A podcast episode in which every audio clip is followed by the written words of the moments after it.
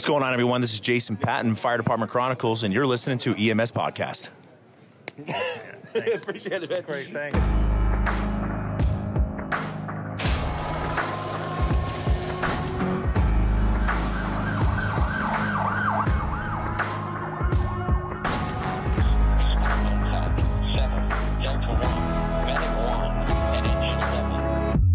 I've always had that desire to help folks. I get to do it every day in this line of work. Velkommen tilbage til tredje og sidste afsnit i World Expo-serien. Hvad er elektrolytter? Og hvad betyder det for vores behandling af patienterne, når nu vi ikke kan måle en eneste elektrolytværdi i ambulancen? Vi snakker ikke nok om elektrolytter, selvom forskydelser i kalium, natrium osv. faktisk kan være den udløsende årsag i en del af vores lavrisikokontakter med patienterne og nogle af vores allermest intense forløb. Men vi tænker ikke over det. Denne gang skal vi snakke om, hvordan vi kan gennemskue elektrolytforstyrrelserne og måle dem, om man vil, og ikke mindst kalde en elektrolytalarm.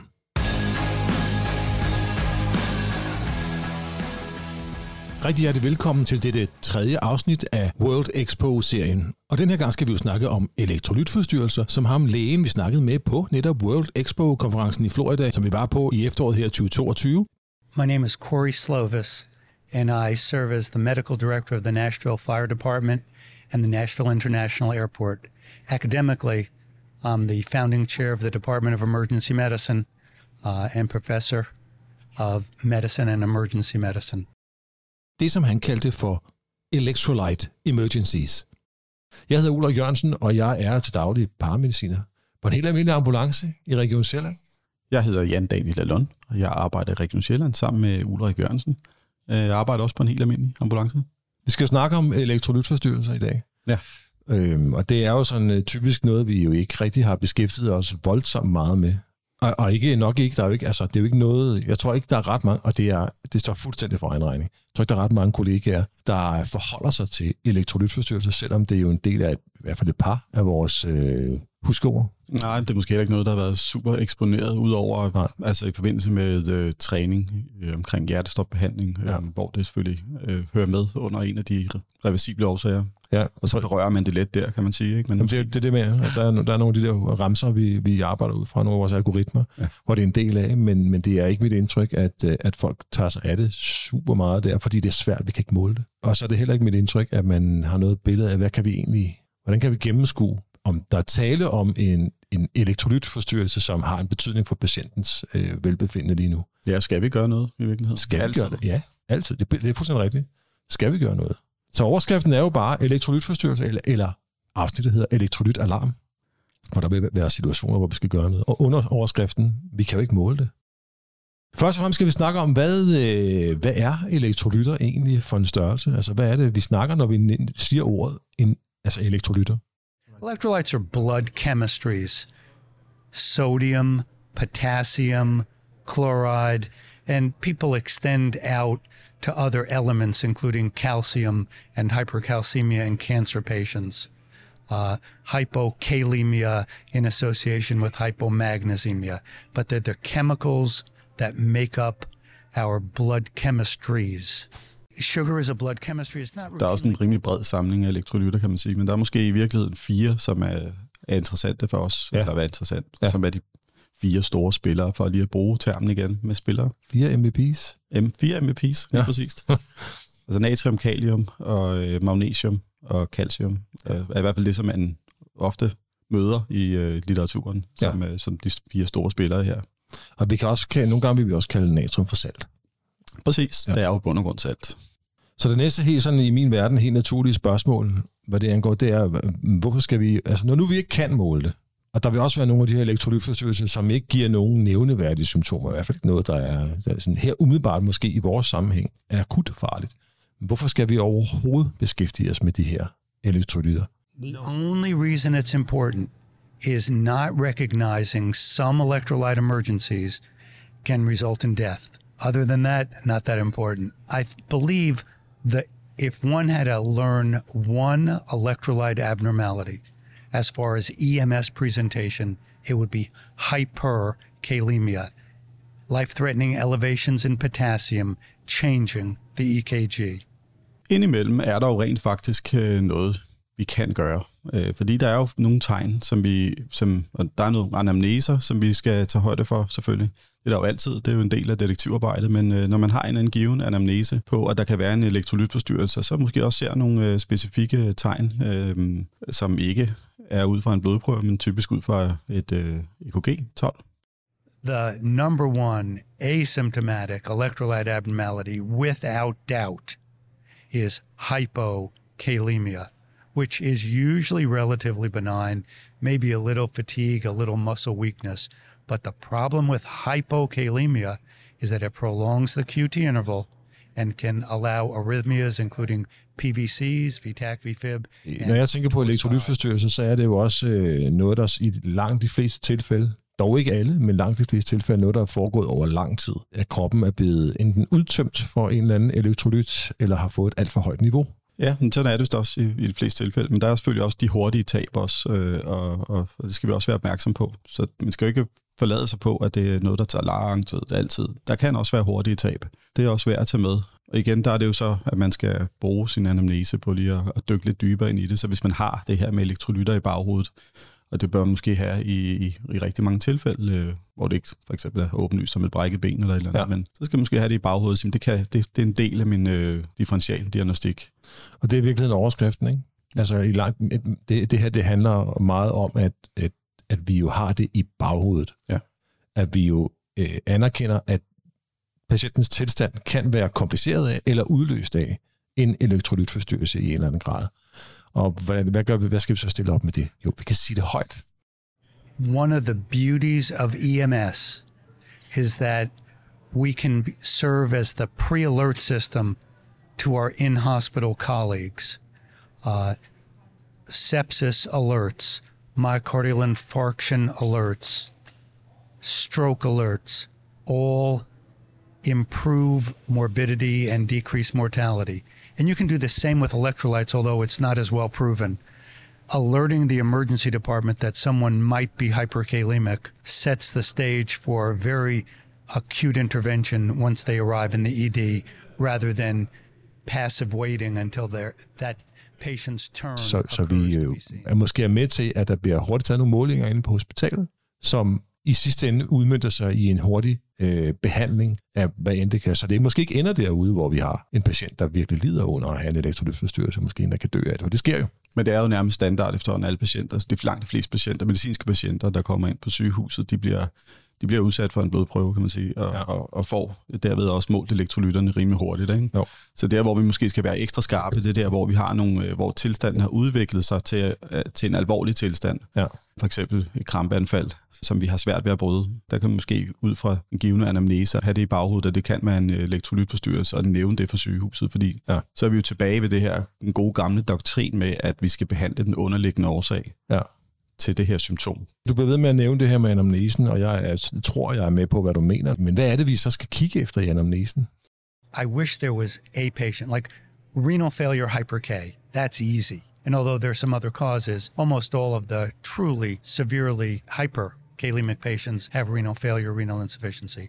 Hypo K is a diverse group. It's previously healthy people with a lot of nausea and vomiting, with a lot of diarrhea, It's heart failure patients who are on diuretics. It's the malnourished patient or the alcoholic who's not only malnourished, but alcohol's a diuretic. So whatever potassium they get in, they pee right back out. Well, malnutrition... Det er jo faktisk en, en række af uspecifikke symptomer, øh, som vi ret ofte møder hos de patienter, som, øh, som vi ser. Og det er jo, det er jo sådan noget som muskelsvaghed. Øh, det er patienter, der er konfuse, patienter, der har øh, kan have kramper i arme og ben, eller bare have sovende fornemmelser i fingre og tær. Og så er der jo selvfølgelig de patienter, kombineret med, at de for eksempel er en patientgruppe, som har dårlig compliance i forhold til at udtrykke, at de har tørst. Så, så dem, der, du med det? Det kan være demente, som ikke nødvendigvis skal gå op ind på pleje og sige, jeg er tørstig. Og okay. derved bliver dehydreret også, ikke? Folk, der er sengebundne, folk, der er psykiatriske patienter, små børn, som ikke kan, som ikke kan udtrykke, at de er tørstige. Ja. Øhm, Og så er der jo selvfølgelig patienter. Altså der er jo hovedsageligt dem, som har tab af, af væske gennem mavetarmkanalen. Allerede der skal vi have i baghovedet, at det her, der, her kan der være tale om en elektrolytforstyrrelse. Altså det er det, som vores gode ven Corey, han kalder hypoK. HypoK. HypoK, altså hypokaliumi. Ja. Kali, kalium, kalium, ja, Kadiami. whatever. For lidt kalium. For lidt kalium. Ja. Og også hyper-K, altså hyperkaliumi. Hvad, hvad for nogle symptomer giver det? For lidt kalium, hvad, hvad? Det interessante i det her er jo lidt, at i de, de tidlige stadier, så øh, hvis vi taler de fire store spillere her, de, de ligner faktisk meget hinanden, blandt andet med, med muskelsvaghed, træthed, hovedpine, man er konfus, nogen får muskelkramper, nogen beskriver det som ondt i knoglerne. Ja, og, hvorfor er det, og hvorfor er det vigtigt, vi... Altså, fordi øh, Slovis, han siger også, øh, der er mange patienter, der har for lidt kalium, som ingen symptomer har. Altså, hypokaliumi er i hans optik, fordi den er så let at overse, en af de farligste elektrolytforstyrrelser. Mm. Men hvorfor er den farlig? Ved du det? Kalium er jo en, øh, er jo en del af, af er jo sådan meget hjertespecifik øh, salt eller elektrolyt. Ja. Så øh, hvis det her tab af kalium af en eller anden årsag øh, får lov til at udvikle sig, så, så, sker, så kan det jo påvirke hjertets elektriske formåen, og det kan jo selvfølgelig medføre arytmier, livsfarlige arytmier. Kan man, kan man være lidt mere specifik? Hvad er det for nogle arytmier, man altså, måske ikke altid vil se, men typisk vil se ved for lavt kalium? Vi kommer til at se ventrikelflimmer, selvfølgelig, ultimativt. Øh, men man kan altså også se øh, bradykardier, også Ja. øh, AV-blokke, for eksempel. Det kommer til at, til at tænke på, og det, det står også for egen regning, det er sådan en eller anden form for logik her, jeg prøver på at, at knalde af her nu. Altså, ventrikelflimmeren, Ja. Som er, det er altså den ultimative dårlige outcome af en af for lavt kalium. Kan jeg vide, om ikke det kommer på baggrund af et hjerte, der slår for lidt, altså der simpelthen øh, der har en for lav frekvens, og derfor begynder hjertet selv at tage over, og så ender vi den der ventrikelflimmer der. Ja, det lyder faktisk meget plausibelt, det du siger der. Jeg tror, det der er vigtigt i det her, hvor man skal mistænke det her øh, svært lav kalium, jamen, det er, hvis, hvis vi får de her øh, ultimative øh, symptomer, som for eksempel en, øh, en AB-blok øh, med, med en svær bradykardi, som Ja. vi har rigtig svært ved at behandle, Ja. så skal vi måske, ikke, vi skal ikke måske, vi skal begynde at tænke, hvad er udløsende årsag til det her? Ja. Kan det være elektrolytforstyrrelser? After I attended a talk by Amo Matu, an emergency physician and someone who specializes in cardiovascular emergencies, he spent a lot of time showing a number of EKGs where rather than it being the classic hyperkalemic EKG with a wide QRS or sine wave, he showed a lot of bradycardias and heart blocks. And up until that point, I hadn't realized that hyperkalemia not only does it change the EKG, it changes rate, and it may present as either a bradycardia or third degree heart block.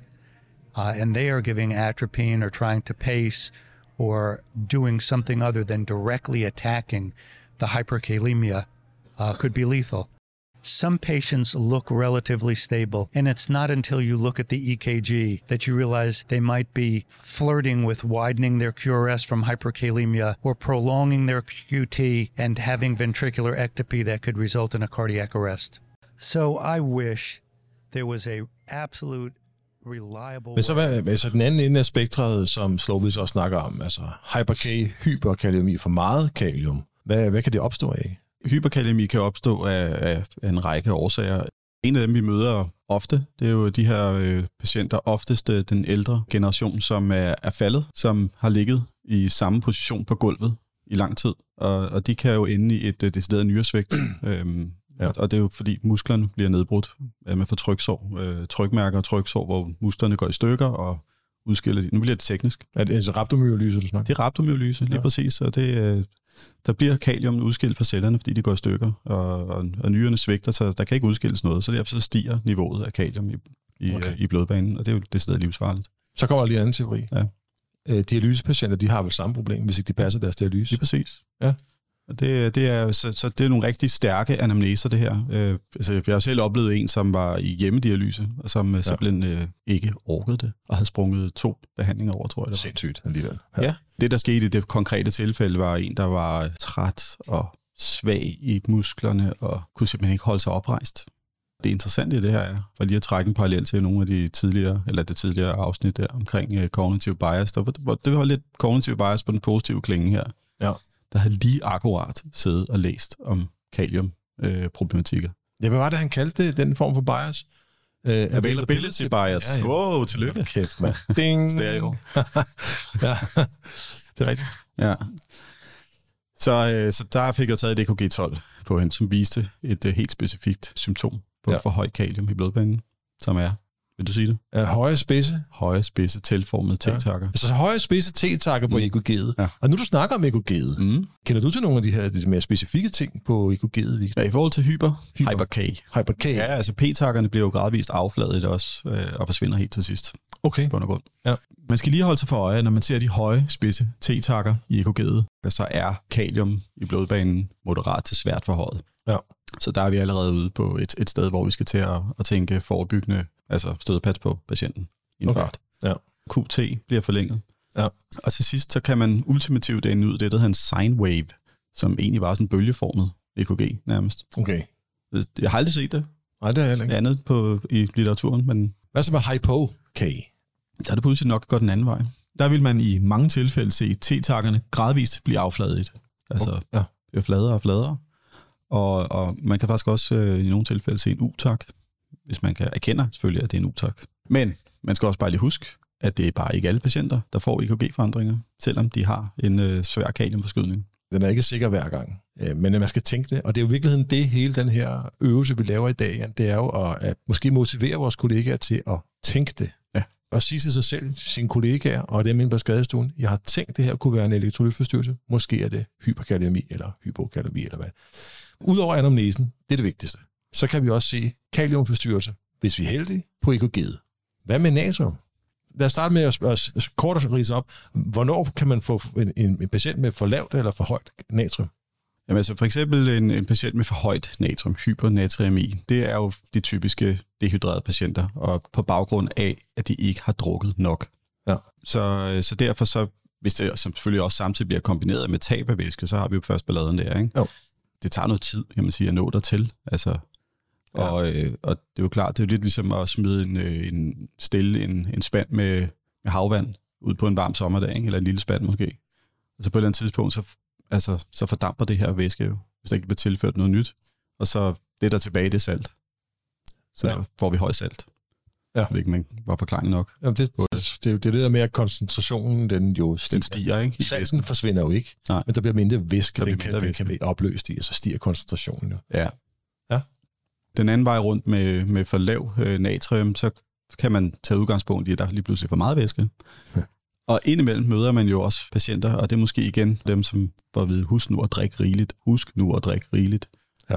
Og så drikker de, gud hjælp mig rigeligt. Øh, faktisk lige akkurat ved sådan en patient her for, for nogle dage siden, som havde fået, altså som har fået at vide, at hun skulle drikke rigeligt, så hun drak 5-6 kander vand om dagen. Jesus. Hun blev også indlagt konfus og med elektrolytforskydning, altså lav natrium. Ja. Fordi lige pludselig så er der ikke nok salt i den store mængde væske. Er klart. Så det er jo selvfølgelig interessant. Og så igen, altså hurtige væsketab også. Ja. Øhm, så det kan være, at man lige skulle riste op i virkeligheden, med, med bare lige for at tage de fire store her, at øh, kalium er meget hjertespecifikt. Altså det, det der vi primært kan se nogle øh, øh, ser arytmier også på, øh, ude i periferien, eller når vi, Ja. når vi langt nok ud. Okay. De tre andre, som vi snakker om, natrium, calcium, magnesium, er jo, er jo oftest og mest neurologiske symptomer. Altså Ja. symptomer, der ender i, i koma og kramper, så, som skal behandles. Okay. Det er en rigtig god måde at skille det på. Ja. Og lige om lidt, der kommer vi til at snakke om, hvad har vi af elektrolytter at gøre med? Hvad skal vi være opmærksom på? Og så øh, hvad vi reelt kan gøre ved det, når vi har en mistanke om, at her er tale om elektrolytforstyrrelser. Det er lige om lidt, lige bagefter, at vores sponsor lige har sagt et par ord.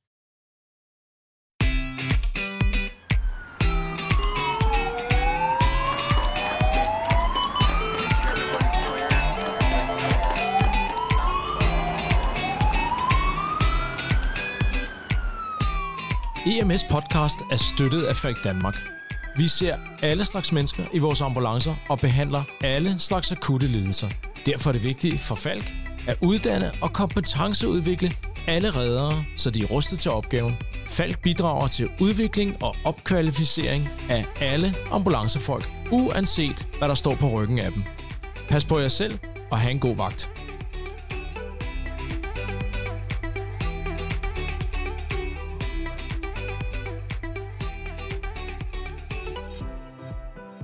I min optik, når du siger det her med natrium, og det øh, er vi enige om, det er jo i store træk salt, Salt. så har vi jo saltvand med. Hurra! Oh ja. Øh, I form af natriumklorid. Ja. Så nu er vi jo heldigvis nået hen et sted, hvor vi ikke er ukritiske i forhold til at hælde øh, saltvand på folk. Det skal vi heller ikke være her. Nej. Vi skal ikke bare pøse flere liter på dem. Så er der ikke nogen skade til at starte den op præhospitalt også. Jeg tror endda, at de beskriver 10 ml per kilo over 15-30 minutter. Så er vi i gang. Vi skal bare huske at fortælle sygehuset specifikt, hvor meget vi har givet dem, ikke? så de er klar over det. Ikke? Og også lige nævne, at grunden til, at vi givet væske, Ja. ja. er, at vi mistænker faktisk, at der, der kan være tale Ja. om en elektrolytforstyrrelse, som har, vil have gavn af, at vi tilfører noget salt.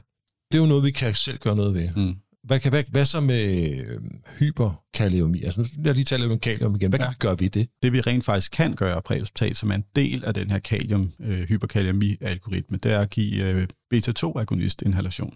Okay. I lidt større mængder, end vi plejer. Hvorfor det? Den ligger lidt længere nede i rækkerne, kan man sige, men det er det, vi har at gøre godt med. Altså, så Ja. ja. det, vi gerne vil med det, det er at flytte kalium tilbage i cellerne, hvor det hører hjemme. Det er jo sådan en femtrinsraket nærmest, det her, ikke? Jo. Hvor man skal, man skal beskytte hjertet, først og fremmest.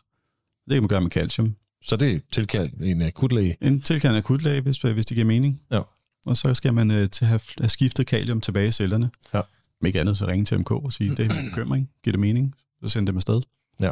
Og så kan vi jo selv få ordineret beta-2-agonist og, og, og, og købe patienten noget tid, for ja. Ja. det er det, det handler om her. Vi køber noget tid. Og om ikke andet, så kan vi øh, i hvert fald advisere sygehuset om, at, øh, at det her det er vores meget bestyrkede mistanke, og så kan de jo øh, gøre klar derinde Ja. ja. til at modtage en... Øh, måske kan de endda få en kardiolog ned. Det kunne være meget fedt, ikke? Ja, Bladet. det kunne være mega bladet. Ja. Ja. Øhm, og, og faktisk altså flere steder efterhånden, tror jeg, der, der er der jo mulighed for at måle øh, venøse gasser præhospitalt. Ja. Og der, det kunne jo også være noget, der skal tænkes ind i setup'et fremadrettet, det her, ikke? Hvad, Jo, jo. At have fået en præhospital vurderingsenhed. Men når de kommer ind på hospitalet, er det så ikke et GI-drop, de giver? Af samme år, som du sagde før, Jo, det, jo, jo, fordi øh, jo, insulinglukose er jo, Ja. er jo også for at få møllet kalium ind i ind i cellerne. cellerne, ikke? Jo. Så får de også insulinglukose, ikke? Alright. Øhm, kan vi gøre noget ved for lidt kalium? Vi kan køre. Men det, er- prøv at det, er helt, det er helt validt at sige, at transport nogle gange er den behandling, vi kan give. Ja, ja. Og det er også nogle gange den rigtige og eneste behandling, der skal gives Ja.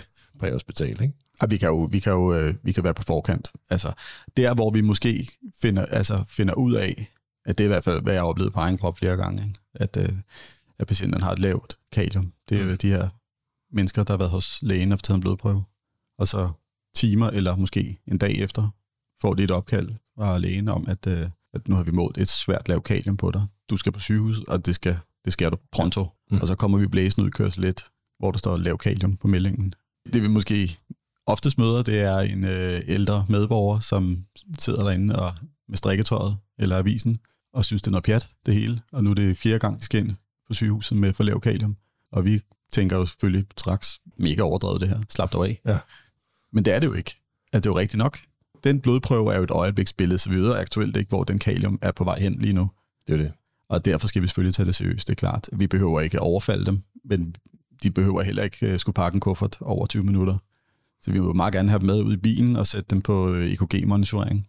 Ja. Fordi vi skal være på forkant på, at de patienter faktisk fra det ene øjeblik til det andet til, i teorien kan slå over en øh, arytmi forenet med hjertestop. det. Man kan sige, at natrium og kalium er nok de to største spillere. Dem vi oftest vil støde på. Ja. Og så er der jo calcium og magnesium. Ja. som også er noget, som, øh, som vi måske har en mulighed for at kunne gennemskue, eller hvad? Hvordan, øh, lad os starte med calcium. Hvordan kan vi... Øh, Calcium har jo noget med knoglerne at gøre. Jo. Ses øh, typisk hos cancerpatienter, så det, det er måske der, hvor man skal tænke det. Øh, cancerpatienter, der er sløve, kaster op, øh, har forstoppelse, hovedpine og ondt i knoglerne. Ja. Har du nogensinde hørt en patient sige, jeg har ondt i knoglerne? nej, men jeg har hørt mange cancerpatienter, der, hvor de har fået det dårligere. Ja. De er sløve og øh, har det skidt, og, øh, for, og vi tolker det jo bare som en opblussen i deres cancersymptomer. Men det kan jo så åbenbart være hyper eller hypo eller hvad? Ja, det kan være Calciemi. hyper, hyperkalciemi igen. Altså, Hyper. de, ja, de tisser meget. Hyper C. Hypersi.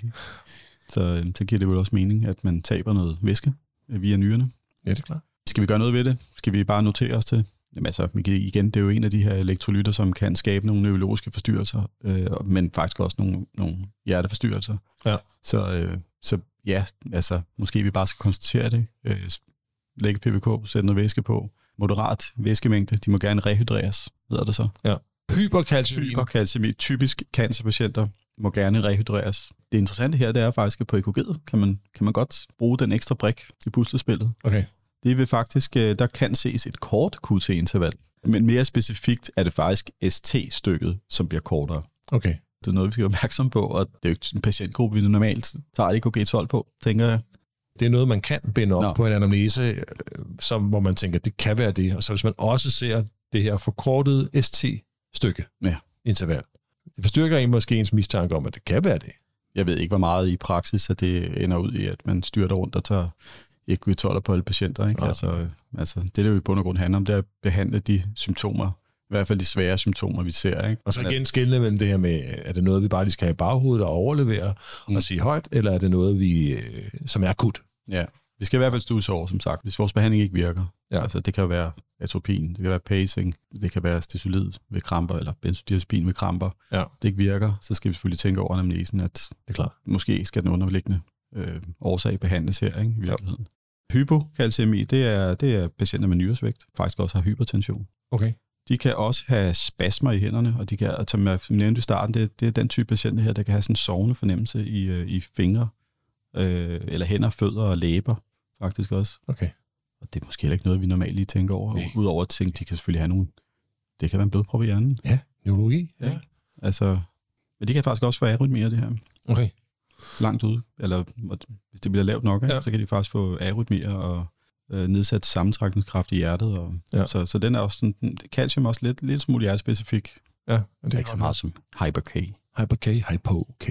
Nå, men, øh, men den sidste af de her fire store spillere her, som øh, er i subgruppen, Mm.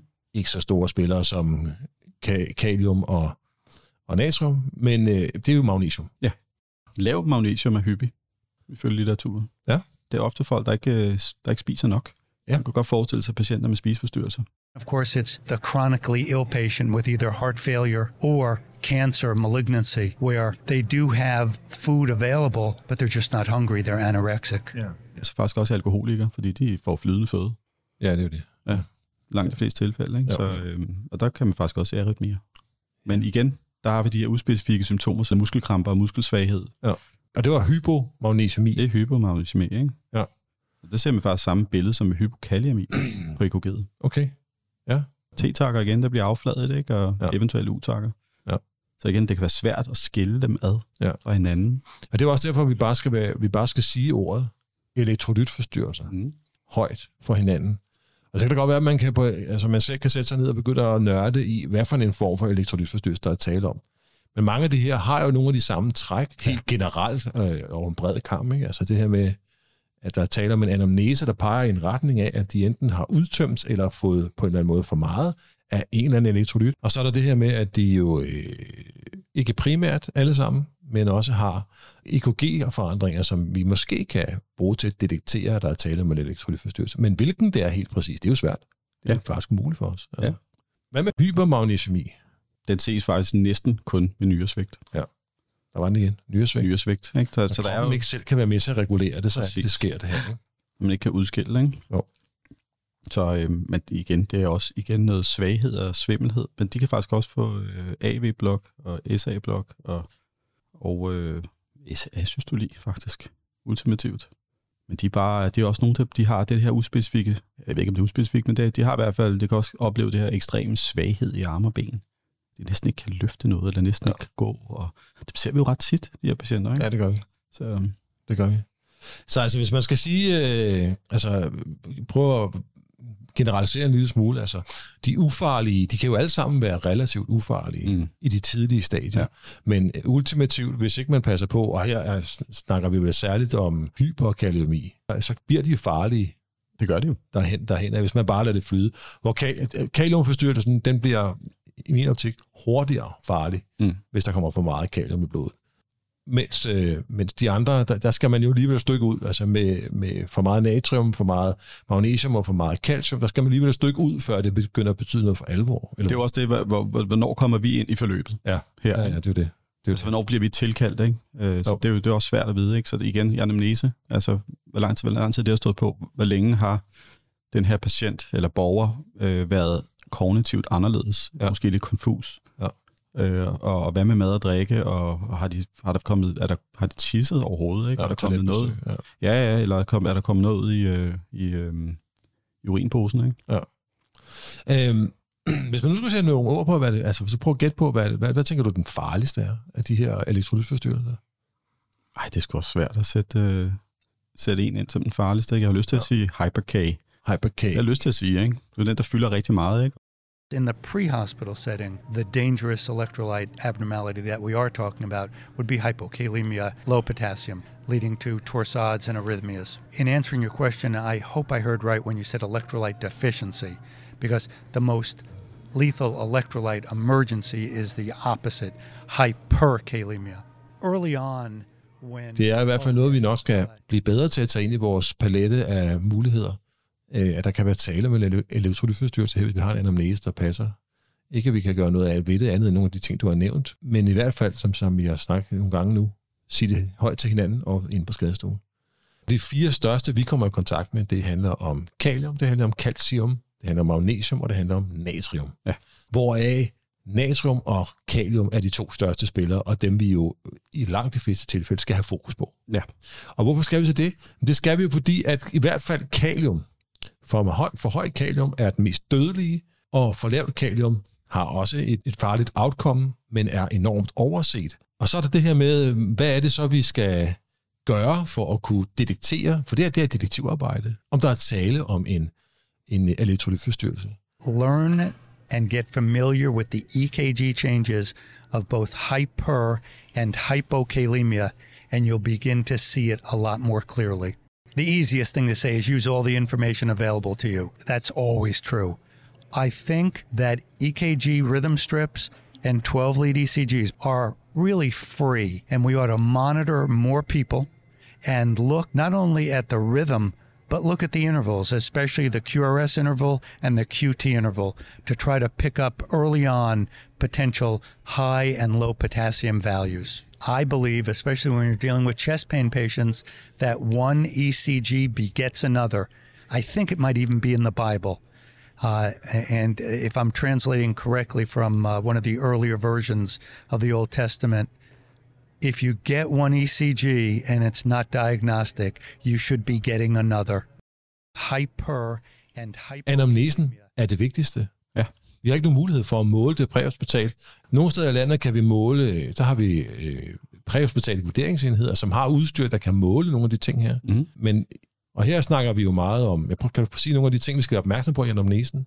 Folk, der, øh, der er sådan over kortere eller længere tid øh, begynder at opføre sig sådan lidt mere konfust og klager over hovedpine og muskelsvaghed og træthed og måske ondt i maven og kan have lidt øh, sovende fornemmelse i læber og fingre og tær og nogen klager over knoglesmerter. Hvis I har de symptomer, og så også har en anamnese, som handler om tab af væske fra mavetarmkanalen, eller de har tisset meget ud, altså tab af væske via nyrerne, eller de er lyspatienter, som skrås slash øh, nyresvigt. Ja. Der skal vi begynde at tænke det ind, når de her symptomer er der. Ja. Og det skal vi selvfølgelig i høj grad også, når de har de svære symptomer.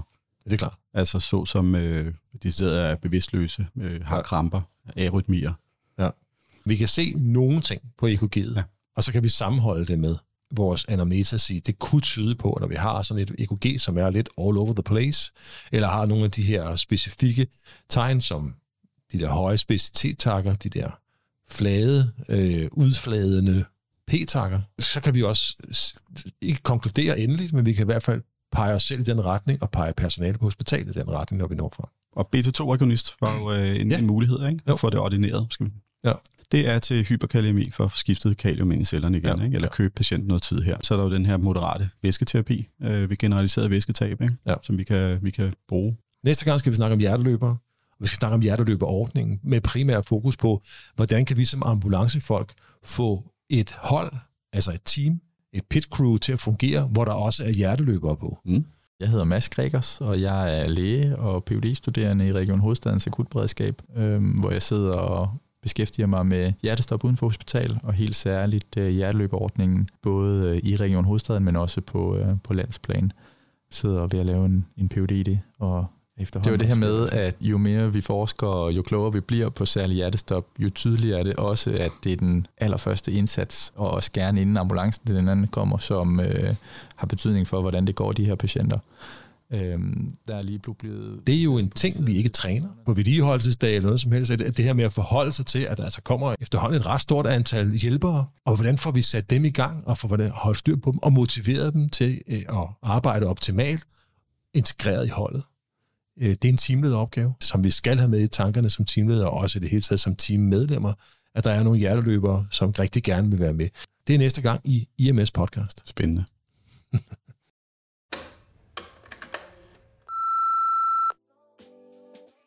Jeg hedder Marie Toftet Sørensen, og jeg underviser på ambulancebehandleruddannelsen i Esbjerg. EMS podcast er støttet af Falk Danmark, og podcasten vil gerne sige tak til Dr. Clory Slovis for hans uvurderlige medvirken i episoden og indsigt i emnet. Tak til alle dem, der har bidraget med gode idéer og kritisk input, hvilket allerede har givet indhold til flere fede episoder. Alle er velkomne til at komme med feedback og idéer, og alle, der gider skrive, vil få et svar. Gå ind på podcastens Facebook-side eller Instagram-profil og kommenter, eller på podcastens YouTube-kanal og skriv der. Det fedeste ville være, hvis jer, der lytter, selv var med til at bestemme indholdet af EMS podcast. Så mens du tænker over, hvad du gerne vil høre mere om, så klap din kollega på skulderen, fortæl ham eller hende, at de gør et godt stykke arbejde, og frem for alt, nyd din næste Som en sidste lille kommentar til det her afsnit, så husk på, at hvad end der er blevet sagt, og uanset hvad der findes af studier og forskning, der understøtter det, der er blevet sagt, så skal I for jeres egen skyld holde jer til de instrukser og procedurer, der er gældende lokalt, der hvor I kører.